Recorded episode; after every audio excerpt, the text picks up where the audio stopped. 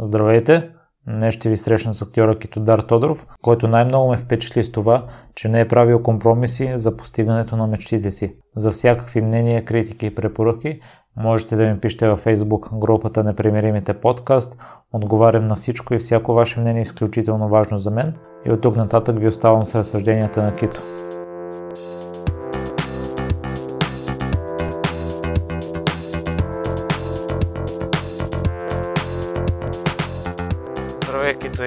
Благодаря много за приятата покана. Здравей, аз благодаря. Като човек погледне твоя живот, аз бих се очудил, че си достигнал до такъв начин на мислене в днешни дни, тъй като е бил много пъстър, изпълнен с различни премеждия. Чак толкова. Може би не. Поне от това, Но... което аз прочетах. Възможно е. Ти си първи човек, с когото се срещам, който е живял в Африка и ще ми е интересно да разбера малко за живота в Нигерия. Живота в Нигерия преди почти 30 години. е, ами, Африка е много магичен континент. Пак казвам, моят спомен, изобщо спомените са ми по, по-скоро мъгляви, отколкото конкретни. Всъщност един от първите ми спомени за Африка беше летището и Палма и влажния въздух на Лагос обаче. Но това е 89-та година, още по-рано. Даже по-рано, още 80 измрях година. Така че това е такъв много силен спомен. Една палма, един огромен прозорец на летището и влажния въздух. Но наистина, даже има една така приказка, че който веднъж ще ходи в Африка, непременно ще се върне втори път, защото там има някаква магичност. Има нещо, което е много древно, може би в, и в взаимоотношенията на хората, и в средата някакси има някаква мистика. Но според мен това доста се е променило, както съм бил там, защото, доколкото знам сега, първо има проблеми с а, тази организация, как се казваше, Боко Харам. Второ, по принцип, големите им градове най-вероятно са се поразвили доста, така че сигурно няма нищо общо с моите спомени. Или пък много малко. Но беше интересно преживяване там, наистина. Самите хора са много нормални, защото при тях няма много маска. Те са много откровени и искрени дори когато хитруват, тя е много неидистична е хитростта там. Доверяват се на хората. Така поне това е моят спомен за хората в Нигерия. И това е много хубаво. По принцип пътуването е важно нещо според мен, защото човек, когато пътува, колкото и да е вече уеднаквен света, все пак може да види различни неща и да, да види, че има различни начини на взаимоотношения между хората, да види да види любопитни неща, които могат да го благородят. Сигурен съм в това. Като по-скорошен спомен е Сирия, която аз много обичам. Африка, специално Нигерия, не цяла Африка, но, но Нигерия е принципно много анархистична. Там много преди тук да започне такава масова престъпност и корупция, там това беше видимо, когато бях там. То никога не е спирало. В общи линии там всичко е на този принцип. Корупционен и е хаос и анархия, каквато е тук в момента. Но Сирия не е така. Там пак има първичност, но тя е много духовна. И тя ме привлече по-силно, отколкото Африка в интерес на истина. Първо там е много силна религията, независимо дали тя ще е ислям или християнство. И хората са много вярващи. Това много ме впечатли. Другото, което ме впечатли в Сирия е взаимоотношението между хората, което е отделно от самата религия. То е по-скоро културна ценност, семейството и изобщо семейните ценности, рода, тези неща много ме впечатлиха в Сирия. Така че тези две страни, които не си приличат хич, имат нещо общо, най-вече в, може би в по-чистите взаимоотношения между хората и по-първични в някакъв смисъл, но не лош. Въпреки това има голяма разлика и, и така от всякъде човек може да си открадне нещо хубаво. А смяташ ли, че именно от живота ти в Нигерия се е зародил желанието ти да станеш актьор? Не. Принципно, още в училище, някъде 6-7 клас, един приятел ходеше на пантомим и аз проявих желание да ходя с него и така горе-долу се запознах с театъра, който аз не практикувам в момента поради причини лични. Но Всъщност, когато се върнах от Нигерия, там трябваше да уча за архитект. Трябваше да избирам горе-долу какво изобщо да продължа да правя. И като една от единствените опции беше да вляза в Витис. Така че по-скоро това беше. Чакаше ме казарма, изобщо беше доста напечена ситуацията, така че избрах нещо, което познавам горе-долу. Аз не бях приятел от първия път, но така, имах възможността да кандидатствам втори и тогава вече ме приеха кукли. Аз не съм завършил драма. Аз кандидатствах първо пантомима, след това драма и най-накрая кукли и кукли ме приеха също. Та така. В Африка има артистичност, много, по принцип, но тя е по-скоро към музиката. Аз прочетох, че си бил аутсайдер в а, Нигерия. Не в Нигерия, в България. В Нигерия не бях аутсайдер, аз просто не ходях на училище.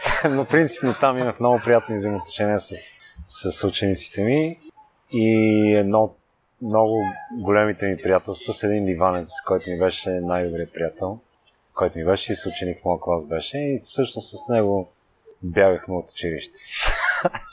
Защото аз съм чувал, че историята на Джим Кери започва именно това, че е бил аутсайдер в училище и е искал да се сприятели с хората и Точно е така да беше и моята, но това беше в България. И това всичко тръгна горе-долу покрай периода с пантомимата. И тогава всъщност, развеселявайки съучениците си, започнах да си контактувам с тях. До този момент наистина по-скоро бях аутсайдер. А това на притеснението ли смяташ, че се дължили на някакви други фактори? Кое? А, да си аутсайдер. Притеснението да общува с другите? Възможно е да е някакво притеснение. Аз принципно съм срамежлив човек. И още повече, пък тогава съм бил още по-срамежлив. Така че това е една от възможностите. Други, другата възможност е интересите. Много е важно човек какво точно го интересува. Например, на мен футбола никога не ме е интересува. Не са ме интересували такива теми, които много от съучениците ми, примерно, са ги интересували. Или съм бил по-притеснителен в някои от, пък от другите неща, които са ги вълнували тогава моите съученици. Така че да, притеснение и, и усещане за света може да те направи аутсайдер. Но това не е проблем, в крайна сметка. От друга страна, целенасочено си промених отношението и към другите през хумора, тъкмо пък за да съм в някакъв, все пак да имам среда, т.е. все пак да имаш някакво взаимоотношение с хората, защото пък е важно. В смисъл, варианта за самотен аутсайдер е много, много тъжен. така си мисля. И ти много добре обясняваш, че има разлика между това да си сам и да си самотен. Има огромна разлика. Самотата е отчаяние, докато да си сам може да е много хубаво даже. А сега ще те върна към едно място, което си прекарал много време, към компютърните клубове. Така. Тъй като това ми е една от любимите теми като цяло за пристрастеността. Ами, по принцип всичко може да, да, да се превърне в страст. Абсолютно всичко. Включително и здравословното хранене, и фитнеса, и неща, които се смятат за позитивни, те могат да бъдат негативни, ако станат страст. И ако човек мисли само за това, тогава е проблем. Компютърните игри при мен бяха такъв проблем, защото аз мислих само за това. Включително в времето, когато правих нещо друго или примерно ходех на лекции, в крайна сметка мисълта ми беше точно каква стратегия да приложа вечерта в Counter-Strike или в Dota или в някои от игрите. Така че това е проблем, защото и според мен основният проблем специално на компютърните игри е, че много, изключително много време минава, а пък ползата от това, което си направил, ако има изобщо такава, е много минимална. Защото сигурно някой ще каже, че има ползи от типа на това, че може да научиш някакви думички на английски язик. Сигурно някой ще каже, че някакъв рефлекс може да придобиеш. Може да придобиеш някакви стратегии за мислене в реалния живот. Плюсовете са доста незначителни спрямо минусите. Това е моето. Това и тогава, и сега така мисля. Просто тогава се бях предал на тази страст тотално, докато сега от две години вече всъщност не съм играл. Играл съм може би три А при теб как стана процеса на пристрастяване, тъй като всеки в детството е играл игри, но... От детството. Аз съм пристрастен към игрите изобщо. Аз много обичам играене.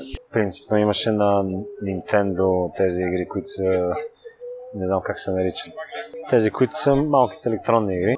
Много играхме в училище, всеки някъде, ако можеше да донесе от чужбина, ти имаш едно дън, дън, дънки, нещо забравих за, за една горилка. Трябваше.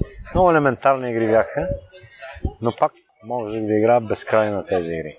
След това се появиха приятели с компютри и вече там някъде настана тази страст. Това е много отдавна наистина.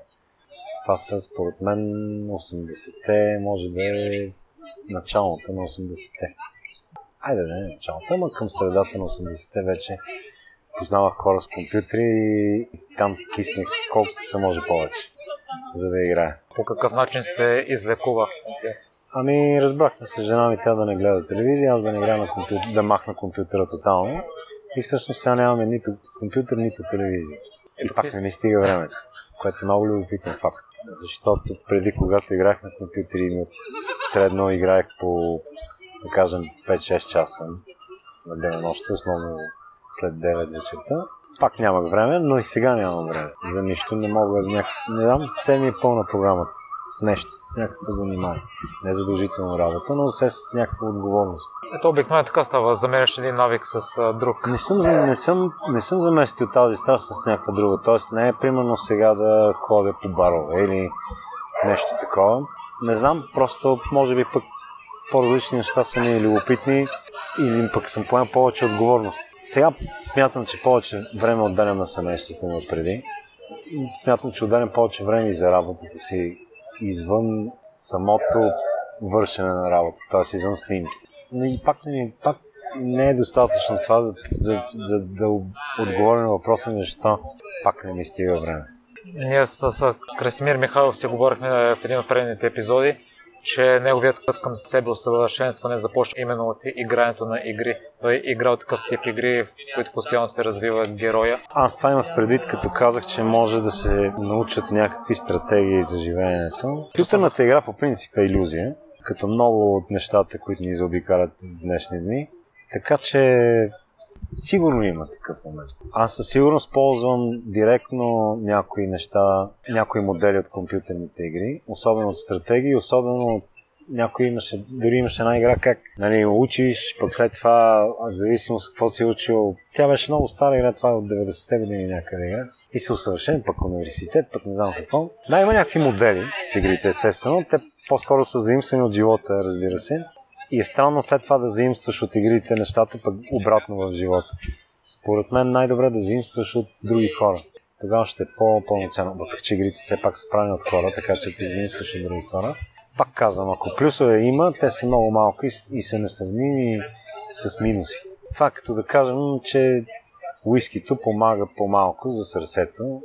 Дори да е така, ако пък много пиеш, тогава минусите все пак са повече. Така че всяка страст е проблем. Сигурен съм в това, категоричен съм в това. Няма страст, която да е позитивна.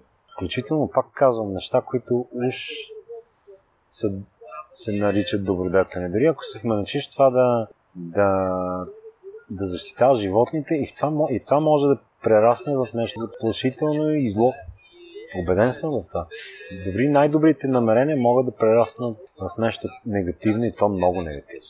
Така че човек трябва да е по-умерен и повече да мисли и повече да... Цялата тази работа обаче е при условие, че човек вярва в Бога. Защото ако не вярва в Бога, тогава вече не, не знам какво е, какъв е изходът. Но всъщност за мен основната е вярата ми в Бога и всъщност всички страсти, които отклоняват моята вяра, са проблемни.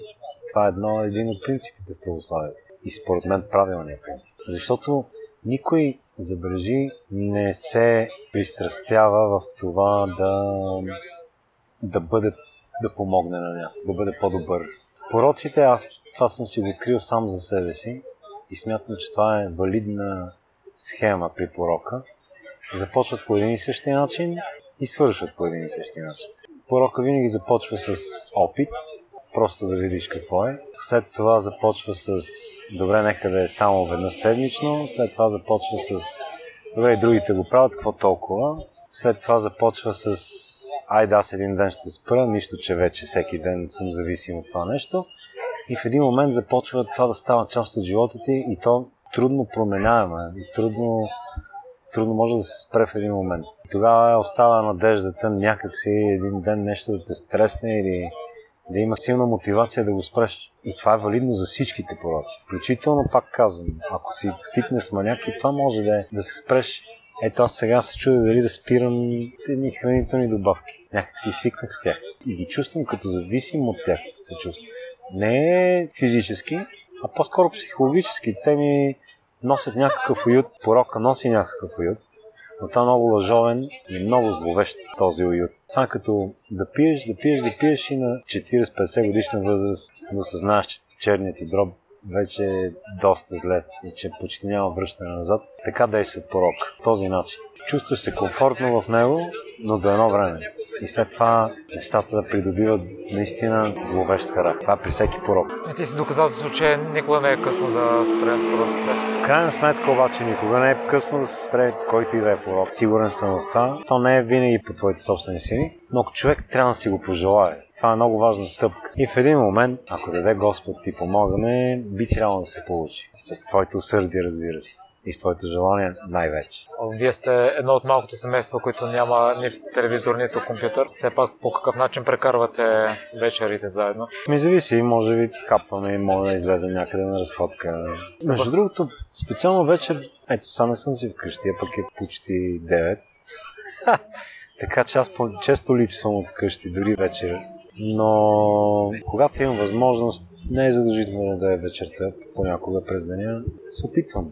Опитвам се, защото това не ми е, не ми е навик. Чуда се дали е необходимост. Ще ми се да е необходимост. Всъщност имам така необходимост да виждам семейството си, но, но нямам навик. И съответно се опитвам да придобия такъв навик. Аз имам навик да си да съм си сам в общи линии. Да съм независим от нищо и от никого и да съм си сам. И това не е много хубаво.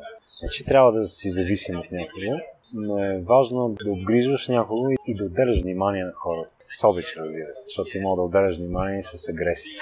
Но това е много важно. Пък още се уча на това. Свикнал съм, може би така ми се подредил и живота, но основно съм си бил сам. Не самотен, сам. Като ти споменаваш, че за да изпълним мечтите си ни трябва търпение и да не правя компромиси. Ти си имал много трудности в началото, докато стигнеш до моментното си състояние и си имала периоди, в които сте били финансово затруднени. Аз съм наскоро... До ден днешен. Имам такива периоди. Аз гледах едно участие на и от моите любимци Рич Роу, който е започнал да прави подкасти в Америка във време, когато никой не ги е слушал. И неговата цел е била да помогне на хората. В едно време те са имали големи финансови проблеми с жена му и той е предложил да се върне обратно на работа като адвокат, но тя му отговорила, не, не, продължи да правиш това, което искаш. Много Рано или късно ще се получи. Е, аз... Дори да не се получи, си заслужава опит. Така мисля. Да, няма да съжаляваш след това, знаеш, че си дал всичко ами да, си. Но аз като разказах историята на майка ми, тя ми каза, че все пак трябва ти пари. Ти ще разкажеш от първо лице. Ами да, сега това е много индивидуално нещо. Аз съм си постигал нещата по-скоро с постоянство в желанията ми да станат нещата. Но пътя, може би, при всеки е различен защото си давам сметка, че в много тежки моменти баща ми ми е помагал, което е много важно да, да имаш човек, на който да можеш да разчиташ. Аз съм разчитал и на приятел, който ми е помагал много също в доста дълъг момент и аз бях натрупал и голям дълг към него и той ми го прости, когато се ожених и всъщност каза, ти не ми дължиш нищо, това е моят подарък, но от тук нататък няма да вземеш заем от мен. И аз казах, това е най-хубавият подарък. И от тогава изобщо се стара да не взимам заеми и почти не съм взимал заеми. Като изключим факта, че понякога баща ми е помагал в някакви тежки затруднения. Тоест, ако нямах семейството си, знае ли човек, компромис, компромис, ама наистина в един момент то може би от тази гледна точка е важно рода. Може би това е нещо, което много ме впечатли в Сирия, защото там рода наистина си помага, безусловно. Това е много важно, да имаш гръб, да започнеш да можеш да, да настояваш на твоето желание, защото в крайна сметка много от, от великите личности в историята на човечеството са настоявали въпреки мизерията и се са разчитали на някой, я на брат, я на жена, я на нещо друго. Все е имало някой, който да им помага. Някои от тях си, си умирали в мизерията, в която са си живяли, но пък са оставили нещо за историята. Ясно е, че има и такава цена. Постоянството. в желанието. Така че има и друго обаче нещо, което е много важно. Със сигурност има хора, които им носи удоволствие да имат пари. Тогава няма значение какво работиш. Тоест, всяко нещо, което изкарва пари, на тях ще им носи удоволствие. Поне така си мисля. Но има хора, които над парите все пак е по-важно да кажем това, което правят, да им носи удоволствие. И си мисля, че има много нещастни хора, които може и да печелят пари, може и да печелят и добри пари, но се чувстват нещастни в работата. Защото просто поради причина най-вероятно често родителите наставляват някой какво да учи и как да, какво да прави живота си. Дали заради такава причина или за някаква друга или подлъгани от някаква масова такава инерция, че някаква професия в момента е много печеливша, са тръгнали в някаква посока, която им носи никакво удоволствие. Независимо дали си адвокат, архитект, економист или каквото ще да е, ако това не ти носи радост, някакси 30-40 години страдаш въпреки че си си създал някакъв стандарт, който стандарт в крайна сметка е толкова преходен и толкова несигурен, като всичко останало. Много е важно човек да проумее, че утре може да няма нищо, че утре може да не е жив. Още по да го проумее и това. И че ако не живее в момента, няма кога. Скоро четах нещо, което беше любопитно. Аз знам дали е наистина от Александър а, Македонски, поне така беше написано.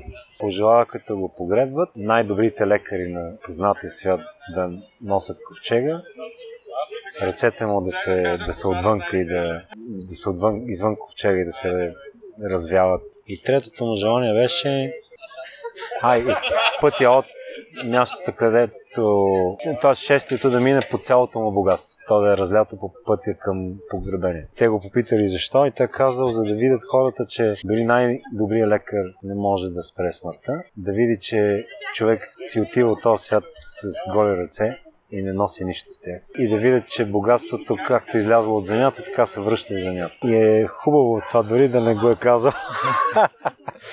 е интересна мисъл. И трябва да сме наясно с това, че нищо не ни принадлежи. В християнството се казва, в православието се казва нещо, което е много важно, че всичко ни е дадено, включително нашия живот. Така че, освен, че трябва да сме благодарни за това, че изобщо съществуваме като личности, трябва да знаем, че и нищо не ни принадлежи и че всъщност най-важното е живеенето, а живеенето е любовта към Бога и към хората. Така трябва да е. А мен ми стана интересно, че каза, че не трябва да правим компромиси, но в даден момент не е ли по-хубаво да направим няколко, за да продължим да следваме мечтите? Би могло. Това казвам, че пътища безкрай. Със сигурност има много хора, които са постигнали целите си, правейки компромиси. Със сигурност има такива хора. Най-вероятно са, може и да са мнозинство, откъде да знам. Така че наистина, пак казвам, това е много индивидуално. Да, не, говорим за твоето мнение. Но моят живот е минал по този начин, който казвам. С страх от това да направя компромис. Но със сигурност има хора, които може да са работили 5-6 работи даже, само и само да постигнат пак целта си. Но това не е компромис някакси тогава, може би. Тоест, ако твоето желание е силно, какъвто и да е, тогава може би не е компромис, тогава е по-скоро средство, за да постигнеш мечтата си. Но понякога средството може да замести желанието. Така си мисля. Плюс това, в съвремето, когато не ти се дава много-много време, всичко е презабързано и ако трябва да работиш по 10 часа на ден, примерно, за да изкарваш някакви пари, за да можеш с тях да живееш сравнително добре, примерно. Тогава става, може би, компромис, защото тогава няма да имаш никакво време за твоето си желание. И пак казвам, това е много индивидуално. Защото много ме впечатлява Кавка, който всъщност цял живот си е бил счетоводител. Това много ме впечатлява. И е бил прилежен, точен и се бил отдаден счетоводител. а пък в самотното време, което е прекарал след работа, всъщност се е потапил в своите фантазии. Така че ето друг вариант. Той ми се вижда малко страшничък, обаче. Аз обичам живота и обичам живеенето и обичам да мога да се виждам с хора, да си комуникирам. Харесва ми да имам семейство, харесва ми да имам деца. Не бих заменил това в името на, на някаква слава. Така че Кавка по-скоро не ми допада тази гледна точка. Неговия начин, неговия избор. Добре, ако мога да префразирам въпроса, защо теб те страх да направиш компромис? Има няколко проблема. Единият проблем е, че може да ми се ослади самия компромис и да загърба това, което сега правя, което е някакъв, всъщност може би не е точно страх, или по-скоро е глупав страх. Защото ако нещо ти се осъжди повече от друго, значи си окей okay, да кажа. Според мен силното ми желание е да правя това. Моята работа ми носи удоволствие. И ми се струва, че ако започна друга работа, има риск да, да спра да се занимавам с това. Страх е. При всички случаи е някакъв вид страх. Но не съм се замислил точно. Защото ако почнеш работа и примерно изведнъж ти кажат един месец снимки еди къде си, какво правиш? Започваш да избираш, ако при избора можеш да вземеш и решение, което то няма правилно неправилно случая, но решение, което, е, което ще загърби точно това твое желание. Има го този момент. Защото киното, което ми е най-любимото занимание, ако е по-сериозна ролята, разбира се, изисква време. Изисква време преди снимки и то много. Изисква време по време на снимки. Ако участваш и по друг начин, може да изисква време и след снимки. Но говорим за много време. Защото ако човек не се отдаде изцяло на нещо, то има риск да е половинчат. Има го и този проблем. Някои от любимите ми неща, които аз съм правил, са неща, които съм се трудил много, които са ми отнемали огромно количество време, независимо дали са малки или големи. Защото се е случвало за нещо, което е 7 минути като крайен продукт, да съм отделял десетки дни. И то много часове в тези десетки. И това ми се струва, че когато направи човек компромис и започне нещо друго, може да не му стигне време да прави нещата, да прави нещата както иска. Не както трябва, защото не съм си, не е задължително условие, че нещо при всички случаи е хубаво, когато човек вложи много труд в каквото и да било. То ще даде плод. И този плод ще е симпатичен най-малко. И поне ще си личи труда, който е вложил. Обикновено хубавите неща винаги са благодарение на, на много усилия. Рядко е или случайно се случва да, да стане нещо хубаво без никакво усилие. И така, аз познавам много, много хора на изкуството, които, които са се отказали от изкуството. Най-вече поради факта, че то не ги изхранва. И това е много тъжно и е проблем в България. И е, може би, большинство. Защото дори тези, които упорстват, те пък страдат от недоимък. Пак казвам, огромна част от хората на изкуството в България. Единици са тези, които живеят охолно, богато, но това е много малък, много малък процент от хората на изкуството живеят в лукс. Като малък процент, според мен са под 10% от хората на изкуството. Има някаква част, която крета някакси и има голяма част, която е на ръба. И това е много тъжно. Това не, не, нелогично просто даже. Нелогично е актьор в Народния театър да получава 300 лева заплата. Наистина е нелогично това. Някакси не мога да си го обясня защо се получава това. Защо се получава, че един актьор понякога взима по-малко от, от професия, която е техническа, например, в кино или в телевизия. И защо това се смята за нормално? Това най-не мога да си го обясня. Защото един филм без актьор, принципно не се сещам за такъв филм. Има няколко опита, които се сещам, но те са по-скоро към документаристика. Докато може филм без звук. Естествено, в сегашно време е трудна работа, но при добър сценарий всъщност има и съвременни филми, които нямат, нямат диалог. Не може без камера, разбира се, филм, но може без кран, може без а, кой знае какво осветление и така нататък. Тоест, теоретично човек може, един режисьор може да се лиши от някакви изразни средства, но от актьор няма как да се реши. Няма как да има филм. А пък актьора често взима по-малко пари, отколкото техническите средства. Това е невероятно и е нелепо. Даже се случва, когато, примерно, се снима, да кажем, студентски филм, актьорите снимат без пари, като това е идеята на да се помогне млад режисьор. Но, примерно, техническите услуги си струват пари. И там има компромис, но той може да е някакъв малък. Може да има отстъпка, но тя ще е малка което е загадка, наистина, пак казвам. Изобщо в България 90-те беше много видимо. Сега да кажем, че в много сфери вече не е така, но според мен всъщност не се е променило много-много. Но човешкият ресурс, труда на човека е по-ефтин, отколкото машината, отколкото някакви такива неща, което е странно. Има някакво неуважение към, към човек. Ние се възхищаваме повече на, на коли, на сгради, на някакви такива неща, отколкото на хората. Това е тенденция в цялия свят. на тъжна тенденция, на някакви роботи, на електронни игри, на иллюзията. Възхищаваме се повече на иллюзията, отколкото на реалния свят и на реалните хора. Невероятно е това. То е... Не знам, това е... Болест е това. Е. Болестно състояние, според мен. Кито, много ми е приятно да си говорим, но за съжаление времето не е притиска и за финал задавам два идентични въпроса Добре. на всеки мой гост. Първият е в какво си се провалял? В какво ли не? В много неща. Аз смятам, че провала... То е лошо нещо, ако ти влияе. Но аз и така възпитавам и децата си, че провал е просто трамплин, че човек не трябва нито да се ядосва заради провала си, нито да страда заради него и просто трябва да го загърби и да продължи напред.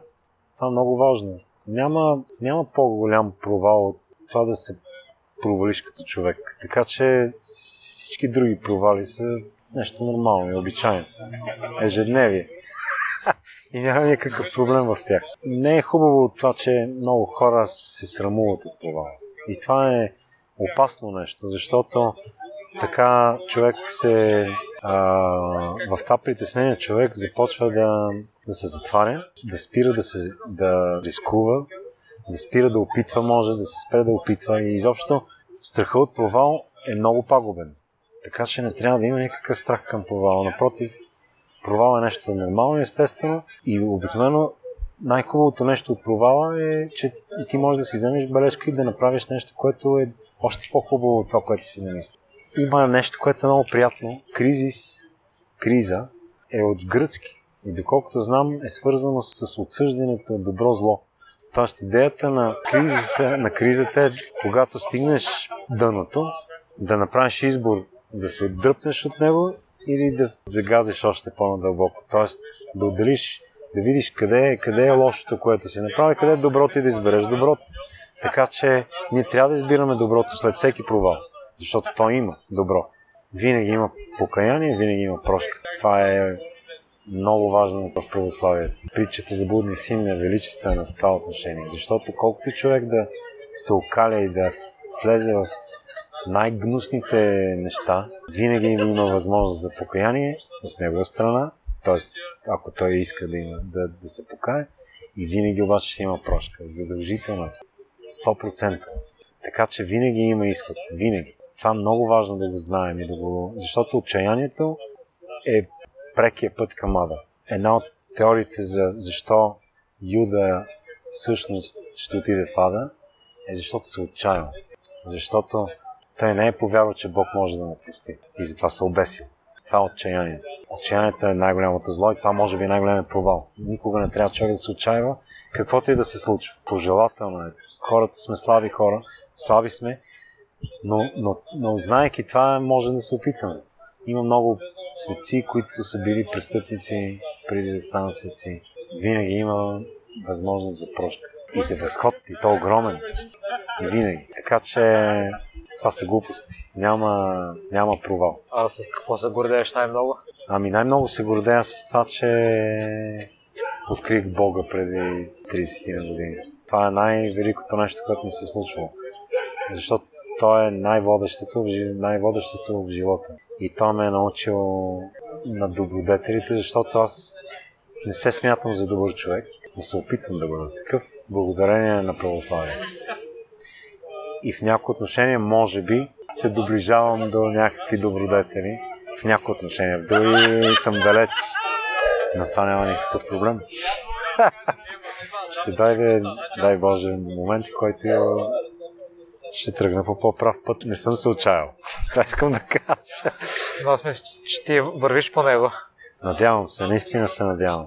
Но човек винаги има спадове, има, има моменти, когато човек започва да се да, да блуждае, да не е сигурен, да се съмнява. Те трябва да се преодоляват възможно най-бързо. Така че пъти винаги е нагоре-надолу. Едно нещо отива към добро, друго отива към много зле трябва да го поправиш. Това е, това е кораб, който е много, който с времето започва да има дупки в него. Ти запушваш една, пък друга излиза, пък тя с много голяма строя, пък нея затапваш, пък някой избяга от живота ти с спасителна лодка, пък това носи някакво напрежение или скръп или каквото и било. Важното е кораба да пътува към мястото, на къде, за където се запътим. Ние не сме съвършени, нито физически, нито душевни. Това трябва да сме наясно с това. Но пътя е много важен, да е към съвършенство. Тогава всичко ще е наред. Така и не че аз смятам, че всичко е наред. Децата, там има много мъдрост така, от тази чистота, която е детската до към 4-5 годишна възраст. Там е величествено. Специално покрай моите две деца, понеже съм имал повече време да съм с тях. Аз вече съм забрал с сина ми какво точно ме впечатлява, но в дъщеря ми много неща са ме впечатлили, докато беше по-маличка. Например, дъщеря ми, сина ми вече, да кажем, това е било преди една година, да кажем, сина ми е бил на 9 години и той вече е във възраст, която се е нацапал с някакви гнусоти от живота, една от които е състезателния момент в живота. Аз ненавиждам състезанието, защото то води до завист, до гордост, до най-гнусните черти на човечеството води състезанието. И той да ни играе с топка и целта му е да вкара гол, нали, да, да победи с точки, с тъпоти.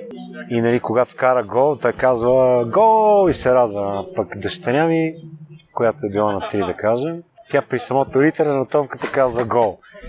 И там радостта не е от придобити точка или изобщо от нещо придобито. Там радостта не е от гордост, радостта не е от а, това, че си спечелил спрямо друг и си го надвил и смачкал, а там радостта е от самото живеене. Малките деца харесват да живеят, радват се на това, че живеят. И колкото по-възрастен става човек, толкова по-малко се радва, че живее. Тя навсякъде, където ти да казва, че е красиво. Независимо дали ще е в Орландо си в а, тази зона е, каква беше. В смисъл, независимо дали е мръсно, чисто, дали има дървета, дали няма дървета. На, на нея навсякъде е хубаво, защото тя оценява, че тя е жива личност. И тя изпитва радост от това, че е личност и че тя е жива, че тя съществува. А ние все повече забравяме за, за тази радост и все повече ни се търсиме радост в това да придобиваме някакви предмети, да се гордеем с нещо, да смажем други, за да се почувстваме, че сме нещо по-важно от другите. И затъваме всъщност в война. Това е истината. Хората затъват все повече в война през страстите си. Докато в безстрастните чисти душички до към 4 годишна възраст, всичките тези война ги няма. Това е велико. Много е важно да се вглеждаме в децата. Не случайно Христос е казал според мен, че който не е като дете, трудно ще влезе в рая че всички трябва да приличаме деца. Там е истината някъде. Много е велико. Много ме впечатли това, че всъщност децата, замислих се, като беше много мъничка, се замислих, защото принципно в християнството се казва за това, че трябва да отдадеш волята си на, на Божията воля. Тоест, не да бъде моята воля, но да бъде Твоята воля, Господ. Както самия Христос преди разпятието казва, ако може да ми се размине разпятието и мъките които, и страданията, които ще ми предстоят, но по-добре да е твоята воля. Тоест, каквото Бог е решил това да бъде. И аз съм окей okay с това. Дори да ме е страх, дори да, дори да изпитвам ужас от това, дори да не искам да е така, по-добре да е Божията воля, защото то е съвършение. Ние не сме. Същото го има в взаимоотношението много малки деца и родители. Защото едно много малко детенце, то предоставя волята си на, на родителите си. То не може да живее без родителите си. То ще умре без родителите си трябва да осъзнаем, че и нашето отношение човек-Бог е по същия начин. Всъщност без Бога има смърт, без Бога няма живот. И тъкмо в децата това го има неосъзнато. Защото ако няма родител, който да гледа едно детенце, то ще умре от глад. Ще измръзне, ще се задуши. Просто наша е волята върху децата, върху бебете то е дало волята си върху родите. Независимо, че понякога хитрува, за да вземе храна, това няма значение, това е симпатично даже. Но в крайна сметка, ако родителя се откаже от това дете, той го убива. Тотално. То е обречено на смърт. Ако го изостави, ако, го, ако не го храни и така нататък. Там някъде. Трябва да загърбим гордостта си и да осъзнаем, че ние сме безпомощни в крайна сметка и че каквото на другите, такова и на нас може да се случи всеки момент. И хубаво и лошо. И затова да сме благодарни за това, което имаме, да се надяваме да се случат и хубави неща, ако не ако сме минали през някакви тежки моменти. Но има и много примери за това как, особено сега покрай войните в Сирия, съм гледал как малки дечица, как пак има надежда в малките дечици. Това е невероятно и е мощно нещо. Скоро един мой приятел ми разказа нещо, което много силно впечатление направи. Даже три дни ни беше много мъчно за тази история. Всъщност в нея има нещо свръхчовешко, което е величествено. Той е бил пожарникар. Така се изкарал пожарник. И в и първия му май пожар, който е гасил, всъщност майка оставя двете си дечица в дома си, става пожар и те изгарят. Това, което е от следствието са разбрали, е, че всъщност, примерно, едното е било по-голямо, другото е било бебенце. По-голямото братче или сестриче, не знам какъв е било по на децата, като е, явно като е почнал пожара, той е взел бебенцето и го е скрил заедно с себе си под леглото, като място, където нали, под, под леглото чисто символично е място, където си наскрито, както в филма на Ларс фон Триер. Гледал ли си носталгия? Не, носталгия се казваш. Да, носталгия. Не, че да не греша, няма значение, мисля, че носталгия се казва филм. Финала беше, че те се скриха, тя една планета щеше да се забие в Земята и да унищожи, а пък те се скриха в една колипка от пръчки, която беше магическата колипка. На този принцип, такава асоциация направих. Как вярата на това детенце, че ще спаси братче, че ще спаси братчето си. Това е помислило за другия човек. Това е величественото в история. При целият този ужас, който най-вероятно е изпитал това детенце, това е помислило за братчето си. Това е такава мощ. И толкова е важно да го знаем, че, че така трябва.